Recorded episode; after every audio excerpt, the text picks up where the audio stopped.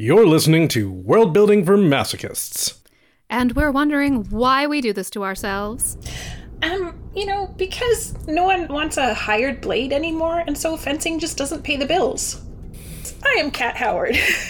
I'm Rowena Miller. I'm Marshall Ryan Maresca. I'm Cass Morris, and this is episode 104 Riffing on the Real World. Not the MTV show.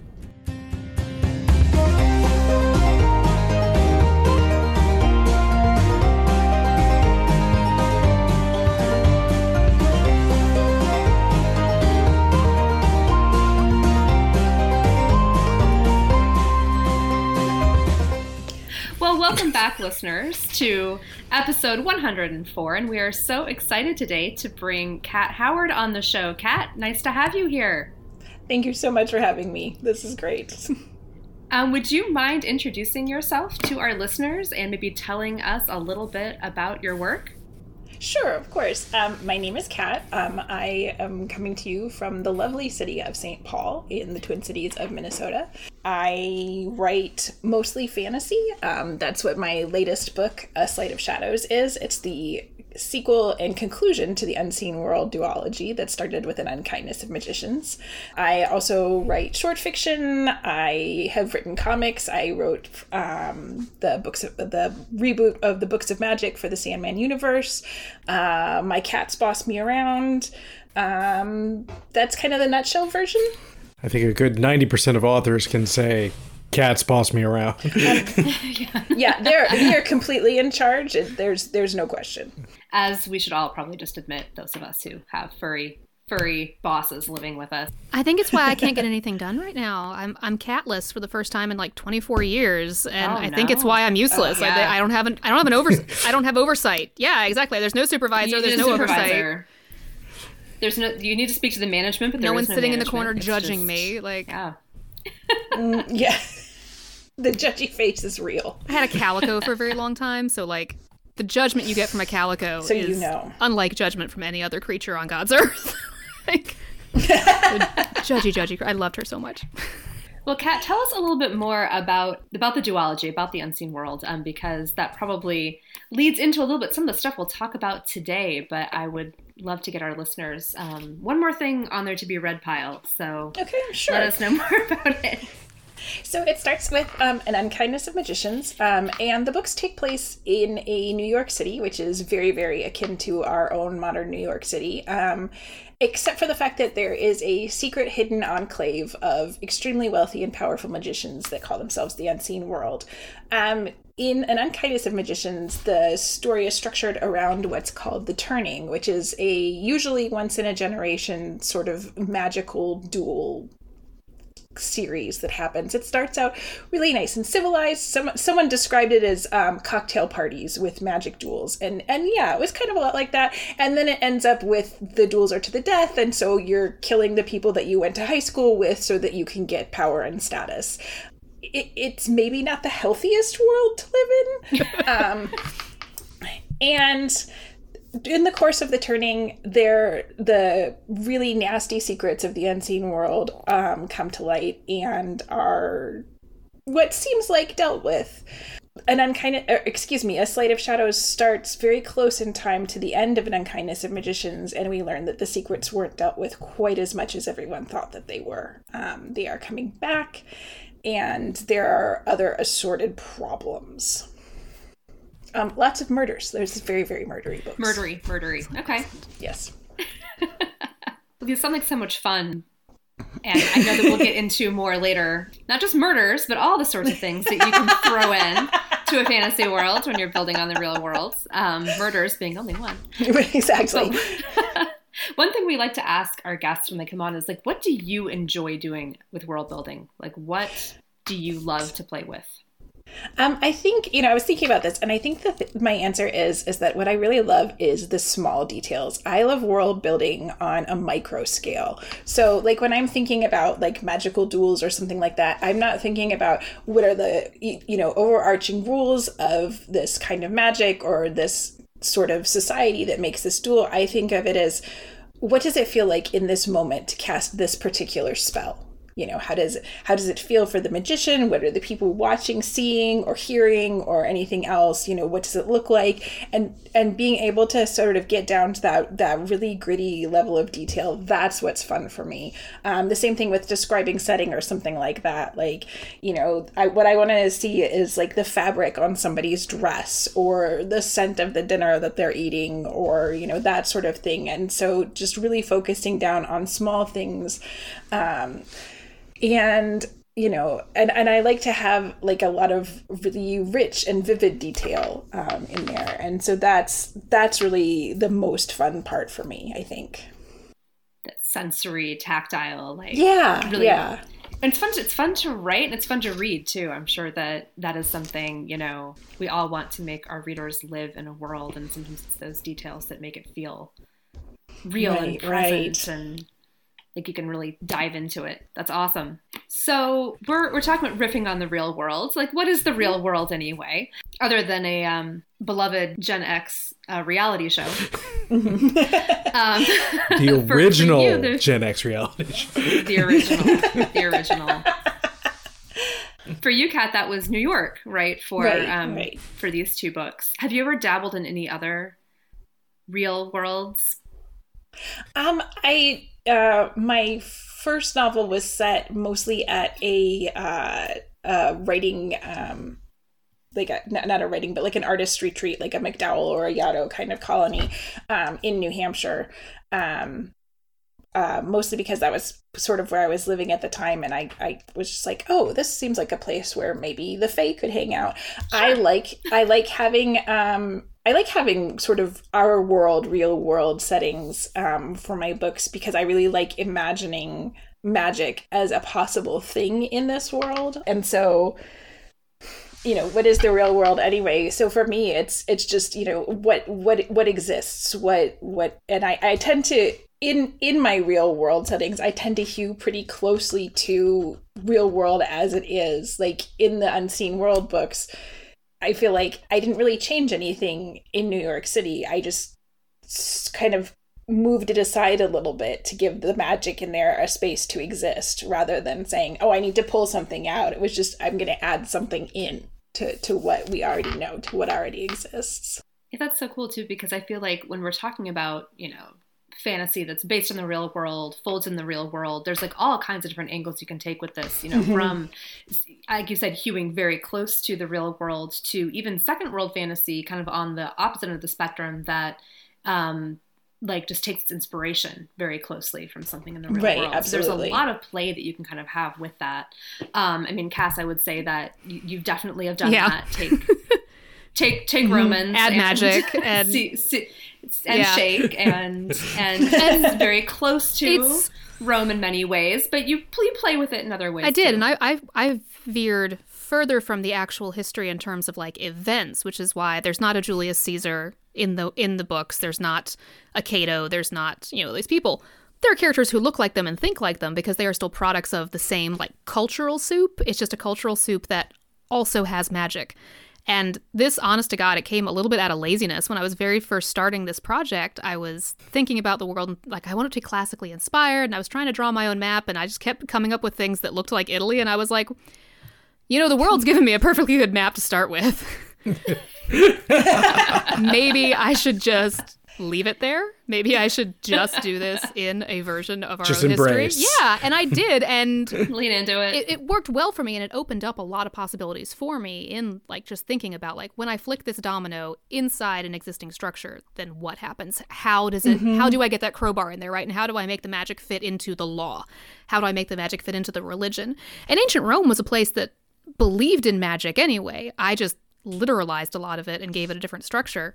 But yeah, working with the real history gave me so many good building blocks to play with, and, and it was really fun. And I love what I love what you just said about it being like a soup. You know, I think of it as, as, as like what what world does what do I steep yeah. my characters in? But I think it, I think it, I think it, I think we're talking about a lot of the same thing. Is you know you you put these mm-hmm. circumstances and you put these cultural beliefs and you put these things there, and th- this is these are the kind of people that are going to come out of that. This is the kind of society that's going to come out of that and you know we know these things so why not use that yep.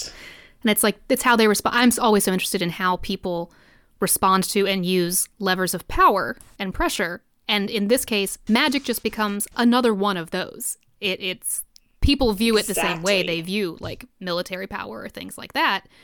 It's just a different tool that some of them are going to use and some of them are going to try to undercut. What do you think that some of the unique challenges are um, with working with the real world as a base, whether it's a template or whether you're actually like, I'm writing about Chicago, but it's got werewolves or whatever it is, right? Like, what do you think the unique challenges are to doing that? I feel like Chicago might actually have werewolves. It probably does. actually. it has coyotes. It has it has like they've been tracking coyotes in Chicago. It's very cool. There's a National Geographic article. I should link it later. So They are there wear were coyotes? Where coyotes are entirely possible. Marshall, we got to stop doing that. a little bit more seriously, for me, like one of the biggest challenges, I am so bad at directions, it's not even funny. Like, I can get lost anywhere. It's like a specific talent that I have is for getting lost. If you would like to go to the wrong place, you should let me drive the car. Um, and so, in trying to do anything that is like, how long does it take someone to get there on the subway? Does the subway even go there? Uh, where is north?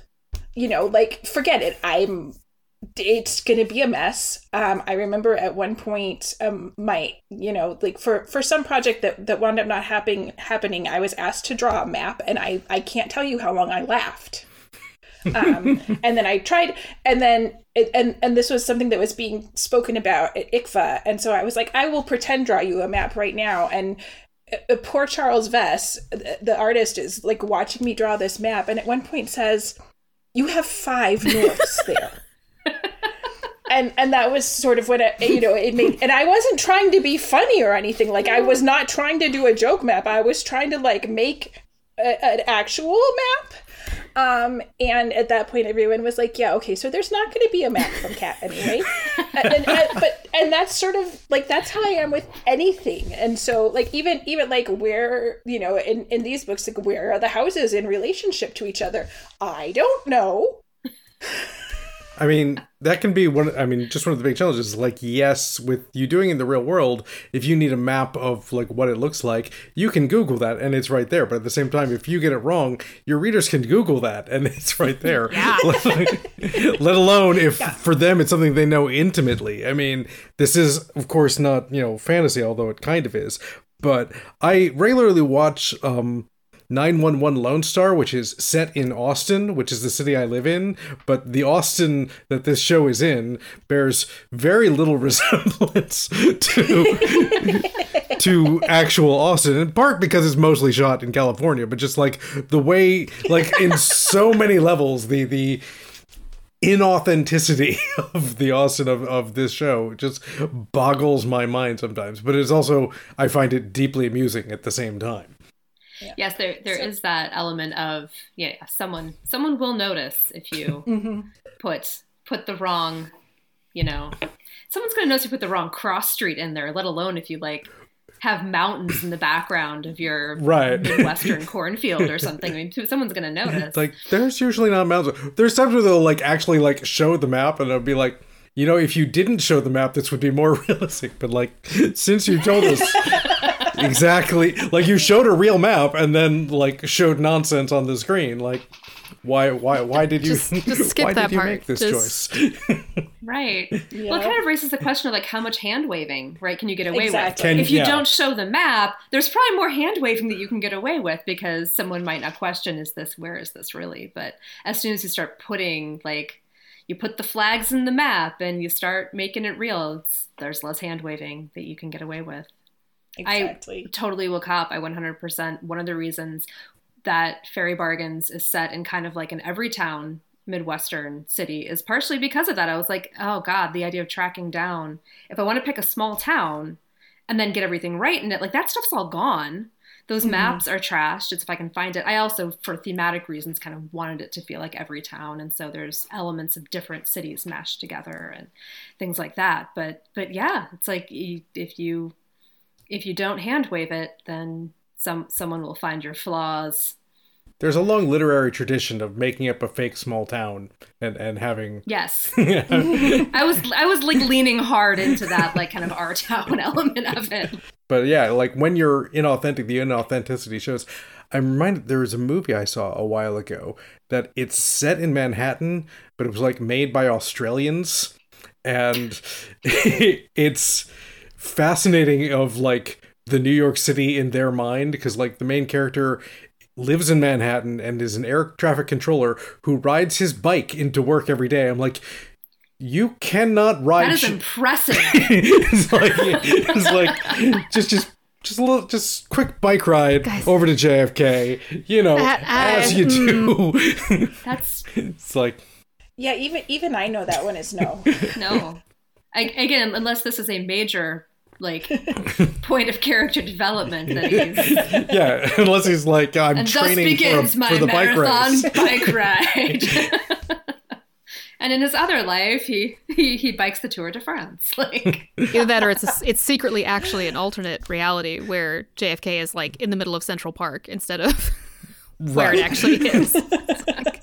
Which maybe that's what they thought. Like it's it's right. It's in New York City. That's it's right over there, right? it must all be just right I mean, and that's and that's the that's the thing too with with you know you know what, what you were saying about you know the film and, and the idea of the the strange idea we get of New York. The thing about about New York is we also because it's a city that shows up so often in film and literature and you know everything. Like for me, it was like okay, people are going to people are going to feel like they recognize this place even if they've never been there. They're going to they're going to have an idea of what new york city is and and it might not match up exactly or anything else but i think working with that sort of that sort of thing does some of the world building work for you also is if you have this really known quality you know it, it, sort of helps with the hand wave. You can say you know we're gonna we're gonna do this or i'm gonna show you this iconic image or this particular thing and and people are gonna do your reader is gonna do a lot of work of filling the blanks in for you if you have someplace that's that's well known or that it's not quite like it doesn't have an every city quality. You can't say oh this is just like any other big city because we know it's not but it also has because it has that cinematic quality because it has that you know pop cultural quality you know it almost feels like it could be. There's a level to it that that is the real city and then there's the level that's the what we think the city is. And so you can work in that sort of idea of what we think the city is in your story as well. Yeah, I mean, the reader is going to layer in their myth of New York, no matter what you do Right. anyway. Yeah. So exactly. you know, you might as well play with that, knowing it's going to happen. It's funny. We talk a lot on this show about you know the on ramp that the reader needs when they're learning your world and learning the mm-hmm. world building. And I think when you're using the actual real world, whether it's present day or historical in, in whatever fashion, the on ramp gets both easier and harder in some ways. It's easier because they do have that touchstone, mm-hmm. like right, they think they know the thing. But it can be harder too because peop what people perceive as reality is not always really reality. And I think about so many things set, you know, in ye olde medieval times, and it's like the medieval era was a lot more complex than people tend to give it credit for. There was a lot more variety. There are all these things that like people might think they know what what that looks like, but they don't really. My editor initially had an, an idea about Rome that I think she mostly got from watching Caligula. and I had to be like, no, that was not normal. Was- those were not normal Roman mores and ways of existing. That was not how that went. Um, no. So, like, Oh, you, you have to prepare either way for like teaching your reader what what reality actually looks like, and then also where you've diverged from reality in in key ways. Yeah, and, I- and I think in some ways too, like accepting the fact that there's inevitably going to be a few readers who are not going to agree to come along and be educated, N- no. and you can't do anything about them. But I'm also thinking about the idea like imperial Rome like is a concept that spans uh, several centuries, and so like Yeah. even what's true at one point is not true at another point. It'd be the difference of writing a story set in New York City Yeah. In 1776 Yeah. or 2020. You know, it's Those are going to be different Could be a little places. yeah. Yes. time is most definitely a factor in setting something in the real world of where it fits in. yeah yes Yeah. Because, I mean, yeah, if you set something anywhere other than the contemporary, suddenly it kind of does start to feel like a different place. Because, in fact, it is a different place. So, so far, I feel like we've kind of talked about the um, potential, like, inadvertent um, changes that we might make to the real world. But what about the ones that we mean to make? Like how how much can you get away with changing the real world? Or is it all in how you do it? I honestly, I'm definitely in the camp of it's all in how you do it. I think that, um, you know, as writers, we have a lot of different tools and we can get away with making huge changes as long as they make sense within the world of our story and that we do them with confidence. You know, if, if it's sort of like a, well, maybe this thing is a little bit different, who knows? You know, I don't know. If, if it feels like, if the reader feels like you don't know your own world, they're going to be a lot more suspicious, I think. But if you're like, yep, this is how it is, um, yeah, we, we live in New York and we have uh, actual flying cars now. Actual flying cars for everyone. Um, boy, is that a mess when you're trying to hail a cab, but that's what we have. And and you know, like okay, well that's what we have. We're gonna have actual flying cars, and and the you know the reader will just go along with that because they're not gonna. If that's just if if you're able to like present that as a given and it's just sunk in there, it's it's going to make sense. And that was not maybe the best example, No, but it's good though. I'm, I'm um, trying to think of some. I was reading something recently, and I can't remember what it was, or I started to read it and I got distracted, which happens a lot. But it was something that I was reading, and the author's note at the beginning was basically like, "The mistakes are intentional." it was like, yeah, it was historically oriented. I can't, I can't, I can't pick up what it was, but the author's note was like, "I did those on purpose." Just assume anything that's wrong, it was a choice. And I'm like, that is genius. That is an amazing disclaimer to but- put in because then even if you do screw something up accidentally, you're covered. You're good. You're golden. Yeah, but I, but I think that I think that actually you know that that fits with you know if you're going to build the world you know like again just okay yeah I'm I'm changing it. It's going to happen. You might not like it. You might think this is a bad idea. You might even think this was a mistake but this is you know I am the one writing the book here. And if you're going to write the book write the book. Steer you know steer steer the ship. Um, and if you do that enough for the reader I think that then you can make just about anything work. And I think that you've said too, um, like what makes sense for the world, like what works within the world. And I think that that's key too, especially if you're playing with the real world. That like, if you do something like introduce some element of magic, or introduce, you know, gosh, we have it's the real world, but there's time travel. Like, okay, mm-hmm. that's cool. All these things are cool. But how does that affect the rest of the world, and why does the rest of the world still look exactly the way that it does. Like, and you either have an explanation for that, and it works in, and it and it and it makes sense. And it's like, well, because it's limited in this way, or because only these people Mhm. know about it, or because the power is hoarded like this, or because you know, like the Men in Black explanation of everyone's a memory was just erased, who's encountered it ever. Um, Right. Or you say, actually, no, I'm going to break down those walls too, and those things are changing as well. And you know, Yeah. the real world's looking even more different because of these things have changed because that's you know we tipped over like we said you know tipped over a domino and a whole bunch more fell down. That can Yeah, kind of be the way that it goes too. So like are the changes if the changes are not made are they like intentionally not made? I feel like it's a big part of it for me in the real world. I feel like I have so much time easier t- time like swallowing real world like plus fantasy plus magic because just like and there's elves and like that's just how it is and that's fine. But like when a lot of times with like real world like near future science fiction or like science fiction set in the present it's they will add this just game changing element of technology and nothing that like leads to it or anything but eh, but nothing else is any different other than oh hey we added this game changing bit of technology. There michael crichton is the worst with this because like you know a you have you know oh yeah we just we start with cloning dinosaurs just straight out like you know no no ramp up just dinosaurs. But he wrote this other script from 1981 called uh looker which is this movie that for all intents and purposes is set in 1981 except like they're already making like perfect digital models of humans where they like scan them and then can like make commercials where they move around and like it's like as if like this was just a thing you could do in 1981 with but all the components that would go into being able to do that like n- nothing yeah nothing Yeah. there was no lead up other than this is a thing we can do with computers because computers is like but can you? Computer. Because the computer. Yeah i know. I love sometimes when you watch things that are like clearly set in our old future. Yes. and it's like so we have the technology to do this thing and like no one anticipated all of the different ways in which that same technology would be used right? Like Mm-hmm. you know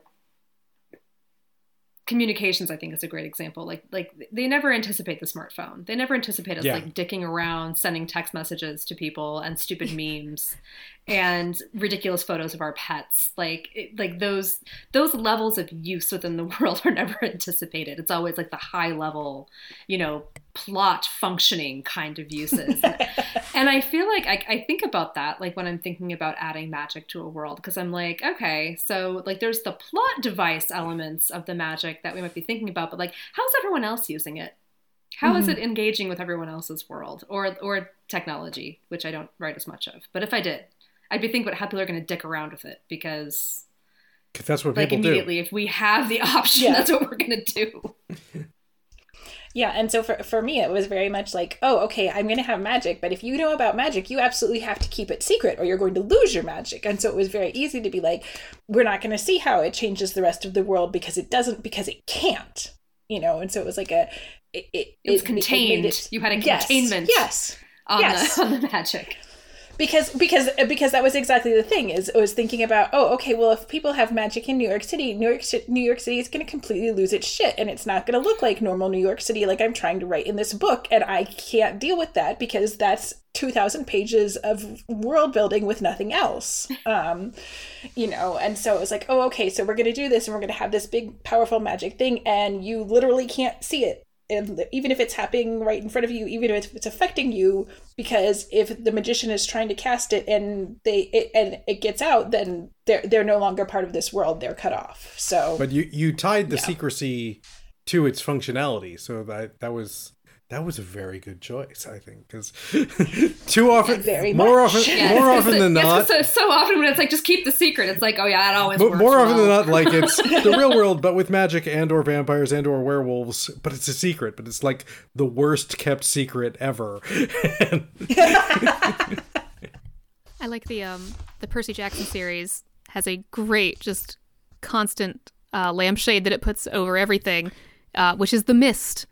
Like, oh, there's a mm-hmm. freaking Hydra on Fifth Avenue, but no one notices that. They see it as something else because the mist affects mortals. And I'm like, that's great. That's brilliant. Right. That's the perfect way to keep all these mythological crazinesses from having a more widespread effect than, you know, Rick Riordan probably wanted to deal with in his middle grade series. Like he doesn't want really to have to explore like the the geopolitical Right. repercussions of of Greek and Norse gods having fights in North America. Like that's too much for a middle grade series. He didn't want to tell that story. He wanted to tell the story he was telling. So comes up with this great device that's just like this is why no one notices. Like they could bring down buildings and people be like, "Wow, that was weird." gas gas line explosion. Like we don't usually get an earthquake here. I was like, "Oh, it's very strange." exactly exactly I mean, Buffy would do the same thing, but didn't have a specific name for it. But had that sort of like people will like rationalize the like reasonable is like. It's like that wasn't no that was the time that those that gang on PCP attacked the school like it wasn't Right, and that's exactly it. it and you, you you can play with that as well as like even even even when there were things that were like maybe somebody saw that, but yeah, they're gonna they're gonna explain it away, you know, and and I use that you know sort of within the world too of you know the magicians not wanting to look at some of their darker secrets. Well, they're just gonna explain it away. They're gonna you know it has to be oh we have to do this you know because we would rather tell ourselves a story that makes things easy than to sit with the sit with the fact that our entire reality has just upended itself. Cuz that's a lot. And Yeah. I think I think if the last you know th- three years and a couple of months have shown us anything, it's that humanity does not deal well with sudden, rapid change to, to exactly. the status quo. tell myself a good story or go to lots and lots of therapy. Well, I'll just Yeah, tell a good yeah. story. Skip over the hard parts. Just just leave. Just leave Yeah. that. Yeah. at the same time you can you can make the choice to just lean completely into it that like yeah it's the real world and everything is like you think of it is but magic and vampires and werewolves whatever exist and that's why everything is like it you can integrate it so fully that's like it's like would that change history It's like no because it's still all part of the same thing Gail Gail Carriger. Right. It's like because at like because actually Napoleon was a werewolf. Yeah. So that's just what it was. it. You I know? buy it. Um, Gail Carriger's Parasol Protectorate series and the spin-offs, Yeah. I think, do that well. Like, it's just all of these these paranormal and steampunk elements that are in those books are just completely normal. And oh yeah, that's of course the British Army has werewolf brigades. Of course, obviously, that's mm-hmm. that's how they do their thing. Any any quality Obviously, army I- does. Really Wouldn't yeah. go to war without one.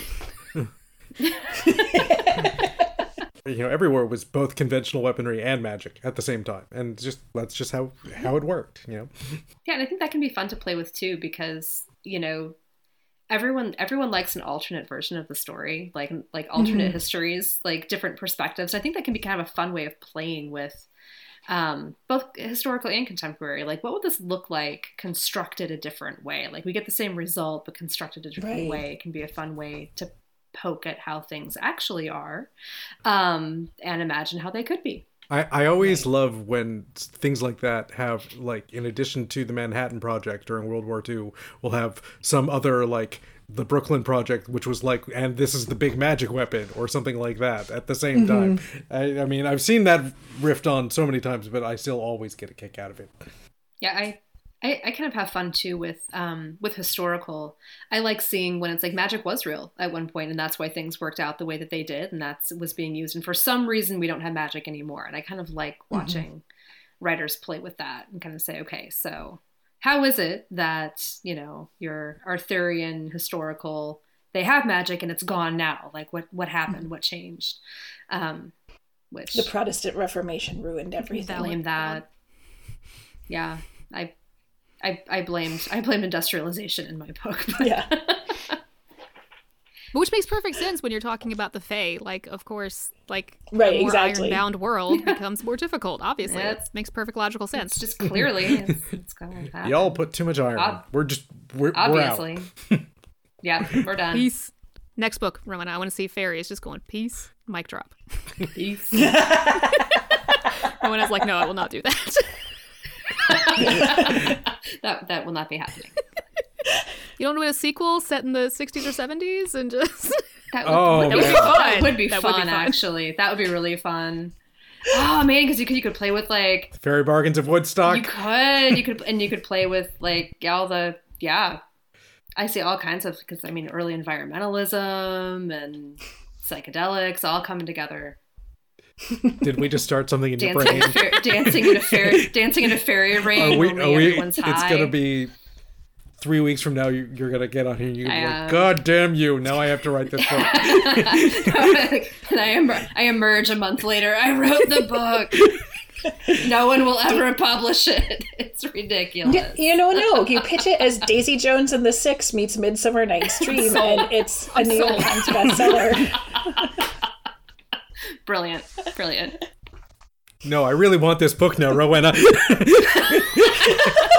Oh, okay, I'll, I'm gonna put it on the back burner when I finish. When I finish the one I'm working on now, I'll get to it. we mostly talked about magic as being like the thing that we add. Um, are there any other elements that when you look at the real world, you're like, I want to play with that. You know, I want to add that. I want to remove that. I want to shake that up. I want to. You know what? Werewolves sound pretty good, actually, or whatever. Um, yeah, can we like can we redo the healthcare system?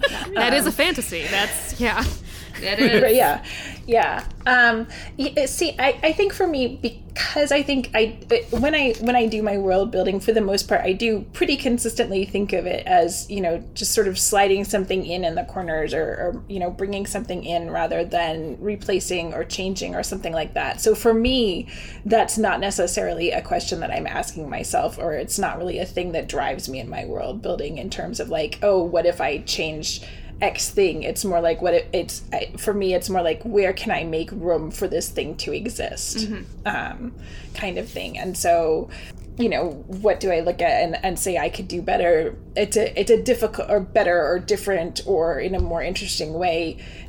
Is kind of a question that I really haven't thought of in terms of craft or storytelling at this point. Um, not to say that I won't ever, but just like I said, isn't something that for now is has been a, a has been a preoccupation. More how do I how do I keep all the things I love about Yeah, New York yeah. and still have? I mean, and because that's that's part of that's part of the thing is that you know when I when I pick these places or something like that, like part of the reason for for choosing New York for these books in particular, part of it was is that you know I love the city. I think it's a great city, and I was like, oh, okay, if I'm going to spend you know writing a book length amount of time in a place, then I'm going to pick a place that I enjoy. Um, and so it was like okay so how do how, how do i keep the things that i love? How do i keep it feeling like this actual city and give room for these people and this story and things like that? And it felt like a city it felt like a place that had that room that had those spaces where you could put that magic in and it would make sense for it to be there you know because i didn't want readers to sit there and be like really? You could do that in and really? You know i didn't want that to be i didn't want the location to be a stumbling point or you know a block into the story. I wanted it to be like okay yeah that that does kind of make sense. I can see that happening. Let's go you know? So it was one of those things where yes the location mattered but i wanted it to matter in a way that was just like um that it could almost be taken for granted i guess is is is the best way to put it so the, the the real world location fit the needs of the story as well Yes, as as well as scratch your personal itch of I want to spend time in this place. yeah what, yeah. what are, are, there, are there other places for you that are like that that you like to play in? Either that you have or that you want to someday. not necessarily not necessarily real world ish settings like i you know i i've i've I've played around in the Arthurian mythos a couple times, but that, that those have tended to be like contemporary takes on it too. So, you know, I, I I fall back on academic settings a lot because I have too many graduate degrees, and so that was like, you know, that was my life. I, I know how this works, um, and so that's kind of a that that is a kind of place that I tend to go back to. I mean, absolutely. I think that if we want to talk about like something that readers can like see the touch points in and layer their myth over, I think academia is a huge one for that. That's awesome. It gives you a really nice calendar. It gives you structure. You know, you've got the automatic high points of the year. And low points. Yes. uh, Rowenna has, I think, just emerged That's- from that's- grading that's hell. what I so Yes. I was just gonna say, like, if I may, my way maybe we could go back to that "what would you change" thing, and it would be like some kind of magical paper grading something. Ugh.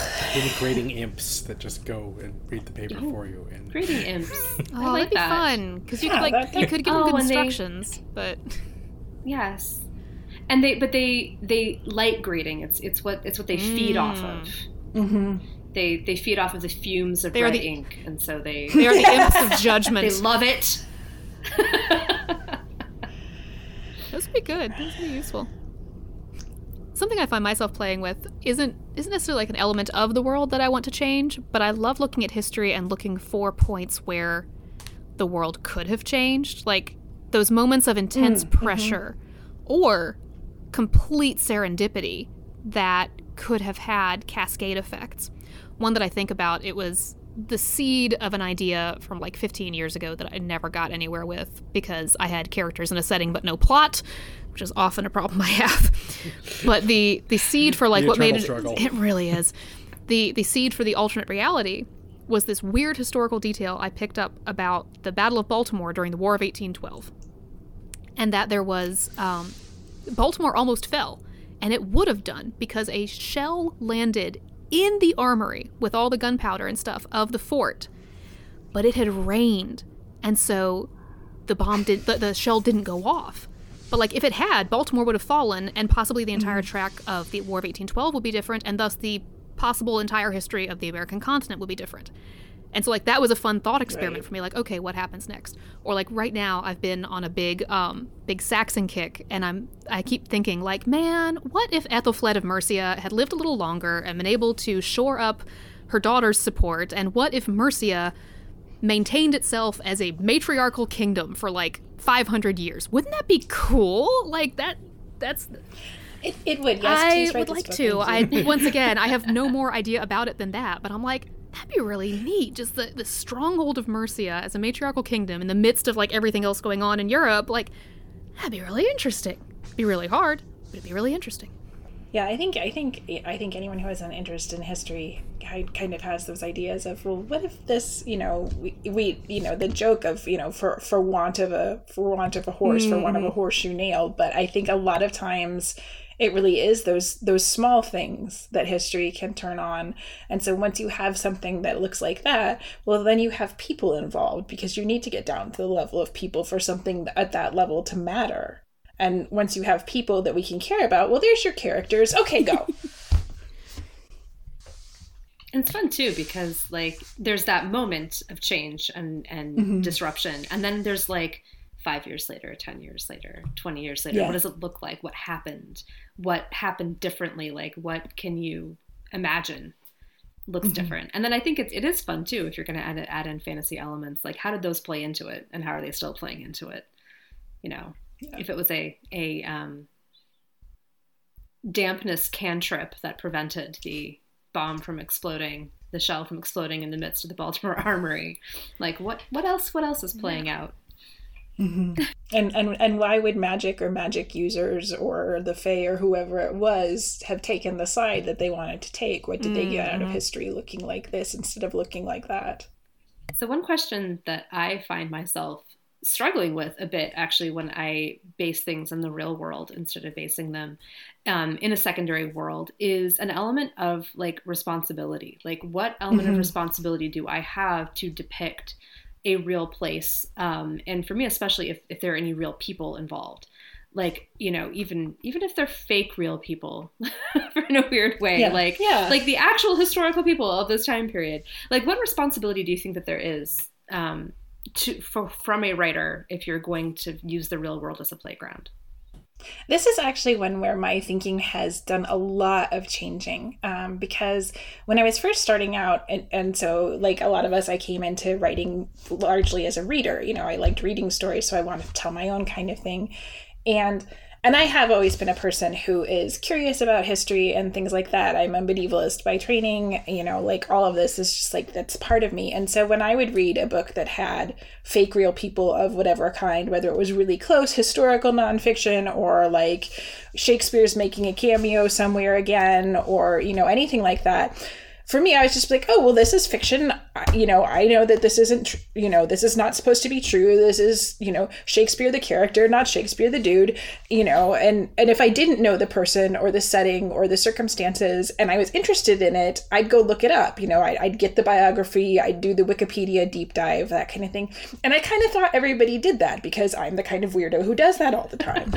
Oh. Wait, are you telling me? And are you telling me that not, not everyone, everyone, does? does? Um, I I have heard that it, are, in some cases there are people who do not. It is a difficult thing. Fascinating, but yeah, I know. I, I mean, know. It's, it's they're wrong, and they're they choose to be wrong, and that's that's the choice they make. yeah, but you know, as as I thought about their wrongness, and and I realized that you know I can't necessarily correct that, and so because there are you know, and it's fine people who aren't interested in history in that way, or who you know don't care, or you know, people somebody makes a really compelling movie or whatever it is, and they're like, oh well, of course this happened. I saw it on this thing that was based on a true story, and what they heard was true story instead of hearing based on. And so now I'm like, okay, so if I put somebody in my book, are they going to think that this person actually did that? You know, and and the answer is probably going to be yes. I mean, like I wrote my first my first novel is written in first person, and it has the Fae, but like the first narrator is is a writer so the first person narrator is a writer and you know she has a sister and i dedicated the book to my sister and like literally no part of this book is about my life with my sister like she was never going to be like the Tam Lin sacrifice. Um, that just didn't happen. That was not part of my growing up. But like, people would like ask, like, so how much of this is based on your life? And I was just I need like, to introduce you to the concept of fiction, friends. like, fiction and fantasy fiction like there were so many levels and so i feel like if people are gonna like in all serious ask that question they're gonna you know or or or come to that conclusion on their own like they're going to come to that conclusion if you're writing something that looks a lot more like history too if you know and so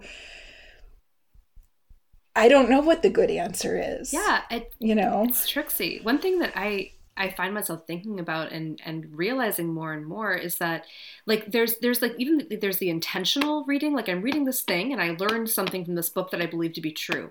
But I think mm-hmm. that even more so there's this like by osmosis that people experience history or experience different places through mm-hmm. media so much and they, they pick up these senses of what they think are true about them and often yeah, they yeah, I think are, you're really right. are not but it's just it's again the myth that we've constructed about that time or about that place or that time and place um like one that i, I think i think of a lot is um you know if you watch a lot of of period costume dramas like mm-hmm. there are just ways that people like behave and and the manners and all of this and it's like almost all of it's victorian um, but we right. apply it earlier even though they didn't mm-hmm. do it earlier. And so most people think that all of these things that really come out of one particular time in history but like for dramatic effect we've applied across the board are true across the board. I think the i think the the white wedding dress is like one of the best examples of that. Yes. Like yes and any anything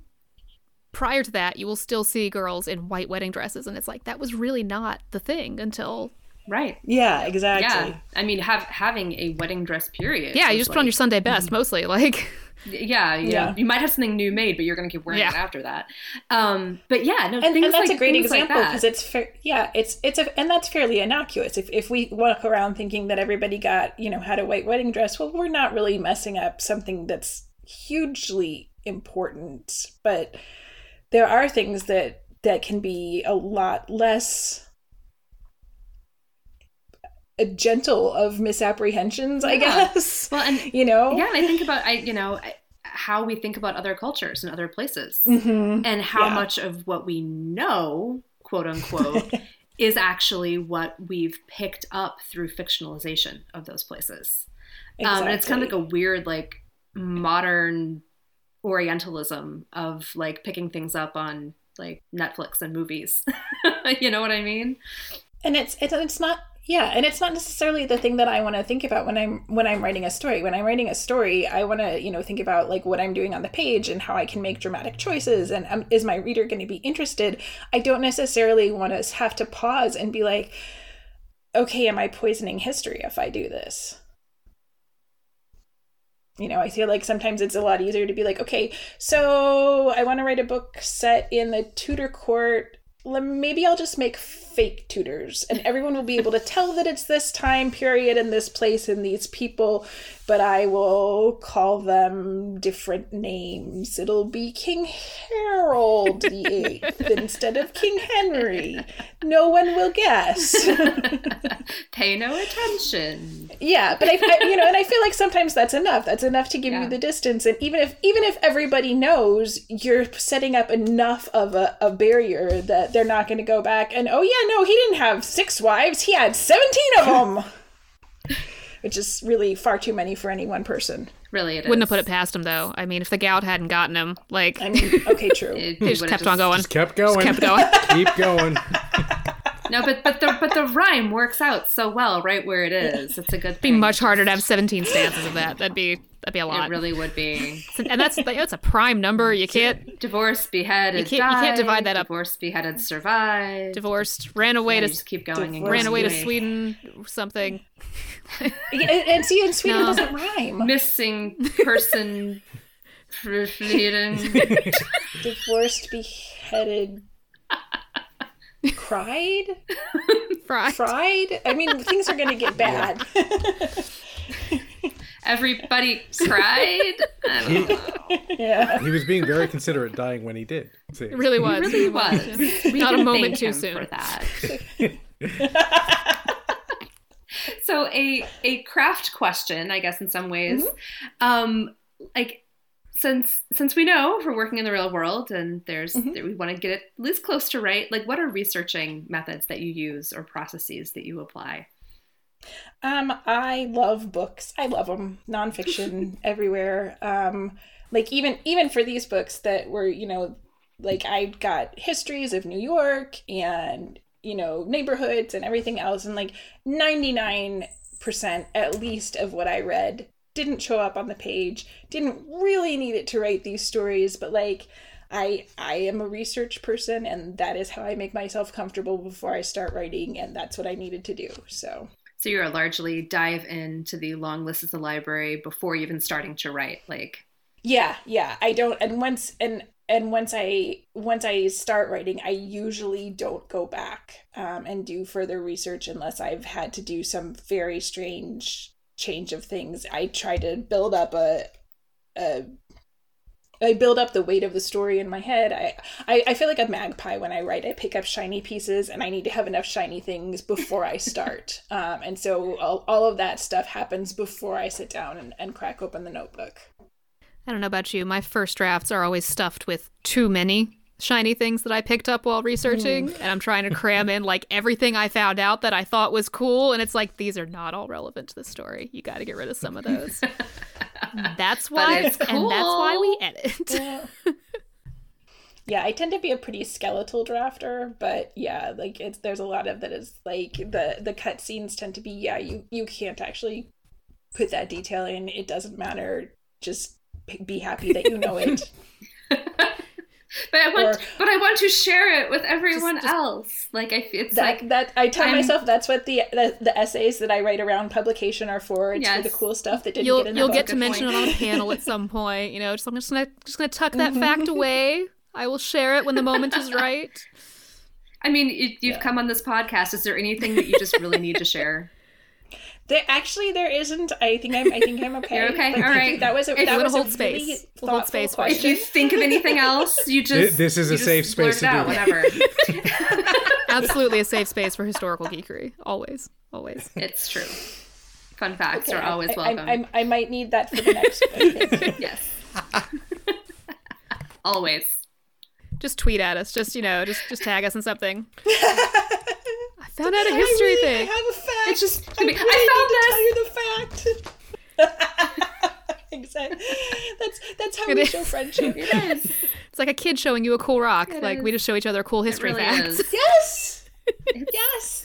Speaking of being absolute nerds, I feel like every I feel like every element of fantasy like has has its specific nerds that you know Mm-hmm. are going to come after you if you get something wrong. Like I think we've talked on the podcast before about like there's the horse people Mm-hmm. and the ship people. There's the weapons people. So even in second world fantasy, like you're going to get the people who are like, oh, no, see, a wheel lock doesn't work that way. Um, You're gonna get the ship people who are like, it's called a boat. so do, it, to what extent do you do you accept the uh, the inevitability when working in the real world of someone being like, well, actually, it's five kilometers from this point to that point, not three point five. It would take longer to go there. You're probably correct. I have five north. Um, yeah, I mean the thing is like I am also one of the people, you know, like I was a competitive fencer for years, so I am definitely a sword person. Um I am a medievalist, I am a medieval person. Like I have those those things that are my things and like you don't like you you do not ever want to take me to a renaissance festival because it's like wind up Kat and just watch her rant and it's a terrible thing to do because renaissance festivals are lovely and people they make people very happy and i just i i i am not allowed to go to them part of me is like okay everybody's gonna have their things. You're they're gonna have their things. And it's but it's like it's like we were talking about earlier you know you can change anything you want as long as you do it with confidence and it fits with your story. You know if somebody is doing something confidently and it fits with their story and i can understand why they're making the choices that they're making then like oh okay you know what i am experiencing is fiction that's great. I like fiction. We're just going to keep going with this, and I am not going to yell at you about how you're holding your sword like a doofus. All my mistakes are intentional. there we go. Yeah. Yeah. I love it. It's, it's the best disclaimer ever. there is a point i think at which you know as an author like we were talking about you have a responsibility you're going to do your best um where i think that the authenticity people have a point when someone has not done their due diligence yeah. I i, I think of the the you know like marshall you were saying filmed not an Austen Austen show there comes a point where it's like you know what you know maybe there's a point when there's you know mountains behind your cornfield in indiana or whatever it is and i'm kind of like you know what actually Yeah. the authenticity yeah, or police have a somebody, point. you know, when when somebody does like there was something about somebody doing research and pulling up something out of like a video game how to or something like that instead of like the actual thing of doing something. Yeah. I forget what it was. It was some like Yeah. recipe or something, wasn't it? Like Yeah. And I was just and like, okay, yeah, you know what? That people can people have a right to be grumpy about that kind of stuff. Like that is that is absolutely, you know, like okay, if if you're if you're not doing the bare minimum, if you're not checking, then yeah, okay, that that's a little bit of a different story. But like, you know, you, you try and you try and come into it with good faith. You try and come into it or at least I do. I try and come into it assuming that the writer has done their good faith whatever and if they're making changes it's because you know it's in fiction or whatever you know something like that like you know lawyer shows quite often do not look like what happens in an actual courtroom because if we did actual courtroom discourse Very it would boring. be boring as hell no one would want to watch it and so we change and we let lawyers stalk around the you know the courtroom and gesture and get right up in the face of the witness and everybody is like yes yes that's of course that's how we do civilized lawyer things and we do civilized lawyer things um, you know, and so, but no one would want to watch otherwise. And so, yeah, we, we allow the changes if, however, the writer proves that they are not worthy of that trust because they keep making, you know, just obvious, you didn't do your research, your cornfields are in the mountains kind of mistakes, yeah, then that's well, a different like there's story. there's things that can slip through that, like you sort of said before, Kat. Like they're innocuous, they're harmless. Colleen McCullough, Mm-hmm. brilliant writer, did fantastic research on the Roman Republic for um, her series Masters of Rome, and at one point has Mm-hmm. Mark Antony refer to something as pumpkin colored, and I'm like, Mark Antony does not know what a pumpkin is. It's such a and it's such a little thing. It yanked me out of it, but like that's Mm-hmm. not a bad faith thing on her part. That's just a slip. Like I accidentally referred to pockets in an, an early draft and was like, oh, you know what the Romans didn't have? They didn't have pockets. But then there's bigger things like if I had written a Roman world that did not have people of color in it, that's not an okay slip. That's not like an acceptable thing. I get really angry. I'm a corset person. I'm an undergarments person when it comes to historical fashion. Mm-hmm. And like that might look really pedantic, but to me, there are not. things about the way that corset tro- bad corset tropes get used that are really sexist. like mm-hmm. they're really, really sexist. Yeah. Right. It's perpetuating Yeah. sexist stereotypes, and I'm like, that's not good. You need to stop doing that. I get angry about it. So recognizing the difference between mm-hmm. like a good faith slip that just happens and like things that it's like, ooh, if you didn't know better, someone should have stopped you. like some Yes. And I think Right. that I think corsets are such an excellent example though of that too because it's one of those things that we quote unquote know. Mm-hmm. And so you can tell immediately when someone has actually done the research into the society, the the you know, why were people wearing what they were wearing and how did that work and and different class stuff and all of this based on are they actually telling you how it was, you know, what kind of undergarments people were really wearing and what they felt like and what their purpose was and their mm-hmm. function? Or are they just falling back on what everyone knows, quote unquote, from watching Bridgerton, which is Boo. wrong?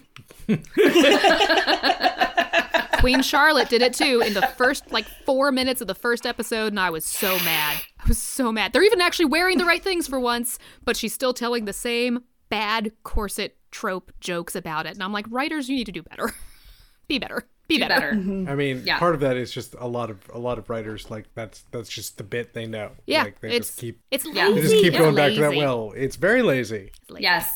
The inverse of that one too, when people shorthand like she's an independent woman because she doesn't wear a corset. It's like again, that's mm-hmm. a bit people know, and it's like, but that none none of that works. Like it doesn't make Yeah. any sense, and you just you just telegraphed to me quite immediately that you haven't really researched this historical place. It says you don't understand you- you the don't You're importing really know. 2020s onto this previous time. Exactly. Yes. Exactly. Yeah. You're layering. It shows me you don't actually understand the era that you're writing about, which means I I then can't trust the rest of what you're telling me about it. exactly Right. All of these things that I don't actually know a whole ton about. Like, I'm going to assume now that their characters are holding their swords like doofuses and are calling ships boats and boats ships, and it's just all over the place.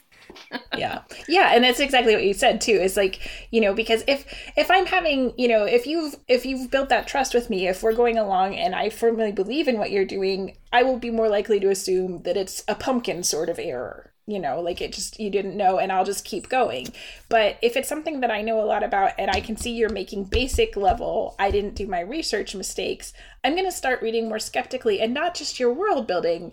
I'm going to start reading your entire book more skeptically. I'm going to be less inclined to trust your characters behavior. I'm going to wonder what you're doing with your plot and it's just going to it's going to continue to pull me out. The whole thing is going to unravel because i don't trust that story anymore Though as as a counterpoint, just recently somebody apparently tried to to authenticity police Neil Gaiman about him using the the term corn in something Roman. Oh, I saw were- that. And yeah. and he was like, "It's like, let me tell you about the origins of the word corn." Yes. And da, da, da. I put a footnote Yes. in the book on this very point. If you had paid attention, Mm-hmm. but no, you decided you needed to come at me instead of seeing that I did do the due diligence. Although it's funny, sometimes you will see somebody. I'm I, I'm not going to specifically call out this author, but the author like put in their like their end notes like these are my research books because they had gotten something that I felt they got very very wrong, and in their research they like had books that I'm like, did you not understand this book that was your research? Because if you did, you wouldn't have made this very, very wrong choice. I'm not gonna call this person out, but like it was like it's like why tell me you did this research if My students do that all the time, though. you know, like they, they, they put it in the works cited, did and I'm like, "Ah." it, no, they, they they pulled a quote and they cited it, but I'm like, I don't know. That's that. Mm-mm. Didn't read the whole thing, did you? did the whole like flip through the pages, pick a quote, putting It's my like, finger down, gonna or use I that, read moving on. this. No. and I was like, but what if I just ignored that and just did the opposite instead? Yes. Then we call it works Yes. consulted. One's, bi- one, one's bibliography should not be decorative. I think is the option there. That's good. That's good. That That's is a good pull quote. Well, we are coming up on an hour, and I always have to check mm-hmm. in before we wrap up. If there's anything we didn't talk about that you wanted to talk about, No, I think I think that we we did a good job. This is wide ranging and interesting. So, our tradition on the show, Kat, is to invite our guests to give us one little piece of um, world building trivia that we can plug into the world that we are building live on air together um, on our on our non guest episodes. We tend to focus in on that a little bit, and so we wa- we want to know if you have brought us a little present. I did bring you a present, and I would like to state for the record that I came up with this present before I realized we were going to have cat guests. because what I have brought you for your world is the If It Fits I Sits box. and what this is, is this is a box that is an attractor for any cat or cat like creature in your world. And not only does it attract them, but it immediately changes size so that the cat fits Excellent. into the box perfectly. No matter what variety of Love cat. Excellent. So, you know, if you have a, a very large sort of tiger or lion sort of cat, great. Or if you have, you know, your very small, sort of teeny tiny little runt of the litter house cat, they may also fit in the sits box. I Delightful. love it. I, I really love the the idea of it being tiger cheetah sized cat. That's you know that's Yes. still like it's still gonna sit in where I mean, gonna- we 'cause it's gonna fit. we have discussed having megafauna in our world before, so there could be, I mean, Yes. really big kitties oh Yes. in the if it fit size sits box. I, I I really want I like, like an elephant sized cat Me too. in this Can you imagine the purr? like the rumbling, just like of thunder coming in over the horizon. But you would want it to to be a, a well behaved cat, not a yes. not a, a mongrel sort of cat. I could though. I could also see them being war cats, the way that you know Hannibal used war elephants. Like we could have our our our war elacats. Or or kitties. I like And the it. way you trap them is by using the sits box. That's how you that's how you get them in the first place mm-hmm. to train them. That's their. So you you have your your barracks, then behind it you have just row upon rows. It's not it's instead of stables, that's what you have. It's just a bunch of these boxes. boxes. Perfect. Perfect. I love it. Done. Brilliant. I love it. Kat, thank you so much for coming on and for bringing us a wonderful present. Thank you for having me. This was great.